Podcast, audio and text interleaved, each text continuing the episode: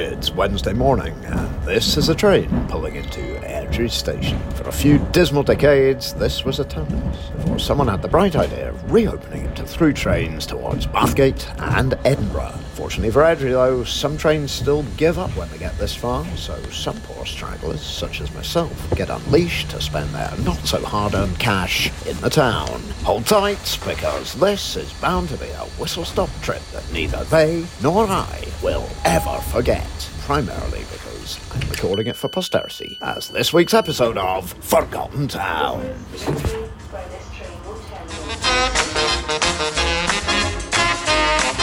Airdrie, Lanarkshire. Population 37,410. Rank number 287. Airdrie today is battling against the perennial enemy of any town in this part of the world, attempting to look its best for the casual visitor. To wit, the weather. Unsurprisingly today, it is G with perma drizzle and doesn't really encourage you to hang around and see the sights. So, uh, time for a pint. A pint of the best. There we go.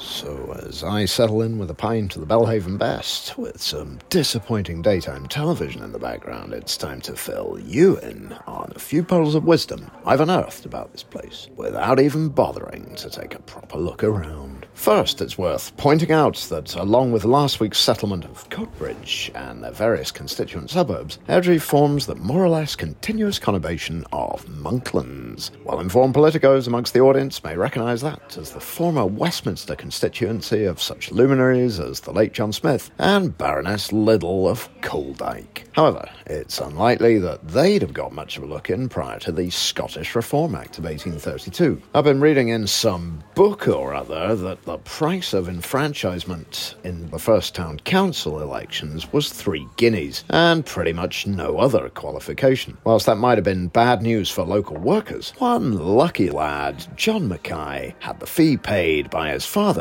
and enjoyed the dubious honour of voting in his first election, aged nine. So, whilst the lack of age restriction might have inspired certain Holyrood policies of more recent times, the cash requirements probably didn't, and didn't do much to quell disquiet amongst impoverished local weavers. And indeed, employees of this important local industry did much to get the Scottish insurrection, or radical war, if you're that way inclined, of 1820 off the ground. It may have been unsuccessful at the time, but it's fair to say it wasn't the end of organised labour north of the border. Cheers.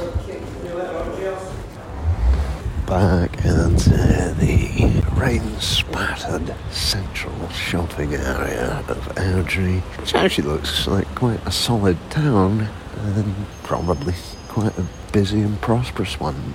The beer wasn't all he had hoped for at the uh, Treasury pub, but it served its purpose.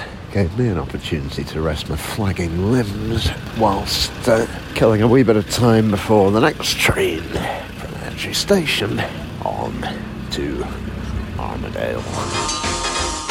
And so, as we leave my slightly windswept south to wend my way back to the station, it's time for some brief residual knowledge transfer. Firstly, Airdrie is the home of Scotland's first public library, partly funded by noted philanthropist and bookworm Andrew Carnegie. And what's even more impressive is that it also houses Airdrie Public Observatory. Both continue to be fully operational. Secondly, you can find Arran View here, a seminal building designed by Alexander Greek Thomson, and unlike one or two of his under-maintained Glaswegian churches, this place is still a thriving concern, albeit now divided into flats. Given that one of them's currently on the market, you can even take a virtual tour on Rightmove. And finally, the town is home to Airdrieonians Football Club, who've won both Cup and League, gone bust, and re-emerged from their debt-ridden mess to the dizzying heights of the Scottish second tier, in spite of the Lord Lion King of Arms declaring their crest to be illegal.